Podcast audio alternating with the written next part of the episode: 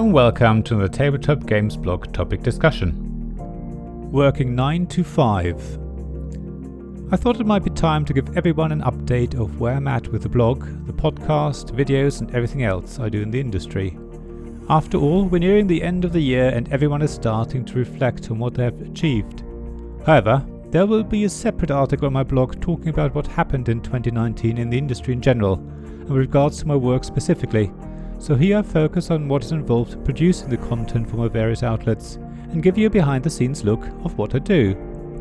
Let me start by saying that 2019 has been a great year for me. Follower and subscriber numbers have grown, I've met a lot of wonderful people, and a handful of publishers have sent me review copies. I started a new venture which is still in its infancy, and generally I've achieved a lot. The outlook for 2020 is also positive with some potential commercial jobs on the horizon. However, the reality is that I do all of this alongside my day job. I know I'm not much different from a lot of other people in the industry who do similar things, and I'm not complaining, but I do want to put things into context and give you an opportunity to better understand why and how I do what I do. So here are some facts.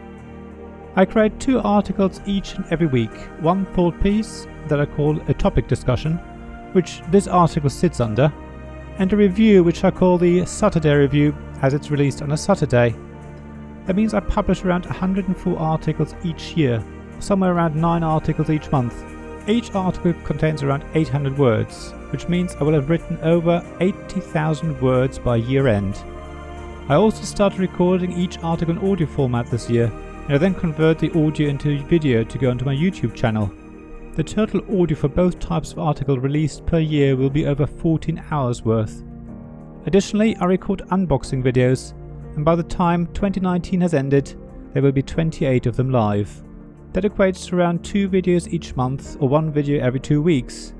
In total, I will have released around 4 hours of unboxing videos by the end of 2019. On top of all of that, Antoinette of Boardgame Inquisition and I work together on the Tabletop Inquisition podcast, where we release one new episode every 3 to 4 weeks. Each episode lasts around an hour, usually longer, so over the year there will be around 14 hours worth of additional audio content that comes your way. The games I review are mostly not free. In 2019 I received around 10 review copies, and I was also able to review 15 games that someone else had bought. I also won two games in competitions, and I did a handful of reviews that were free to me because they were about things like online games websites, cargo bikes my friend builds, looking back at the year that was, top games lists, etc. So out of the 52 reviews I will have published by the end of this year, just under half of them I didn't have to pay anything for.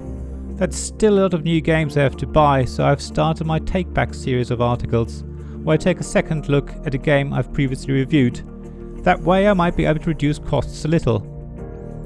I also have a wonderful group of Patreon supporters whose generosity allows me to cover my website hosting costs, at least to a large extent. I have also had a few ad hoc Ko-fi donations, which help me to buy some half decent audio recording equipment. That's all great, and I'm really thankful for every single dollar that comes my way. So, another huge thank you to each and every one of you who supports me that way. The other element to all of this is time. If you consider that recording, editing, publishing, and then announcing a piece of audio on the various social media channels takes about four times the length of the final audio, then you can see that I need around 112 hours or four and a half days worth of time to carry out the work for the audio versions of my articles and the full podcast. Add to that the time it takes to make videos, from recording to editing to publishing to announcing it on social media, which takes around six times the length of the video, and you get to roughly another 24 hours or one day a year. Finally, add the time it takes to write an article, add a picture, and announce it to the world, which works out around an hour per article, around four days a year. That is somewhere around 10 days worth of work spread over a year, which doesn't sound like much, but basically works out at just under one full day, i.e., 24 hours a month. In reality, that's more like one hour each day for the whole year. Having a day job doesn't leave a lot of hours in the day, considering I also want to spend some quality family time. I'm lucky that I have a weekly games group and a wonderful wife who happily plays games with me. That allows me to try out new games with them and enables me to write reviews about them, while at the same time spending time with friends and family. That is very special and precious to me. I'm also speaking with my employer about working more from home, which then gives me an extra couple of hours a day to spend on Tabletop Games blog work. However, overall, it's still a matter of finding a few minutes here or an hour there to get everything done.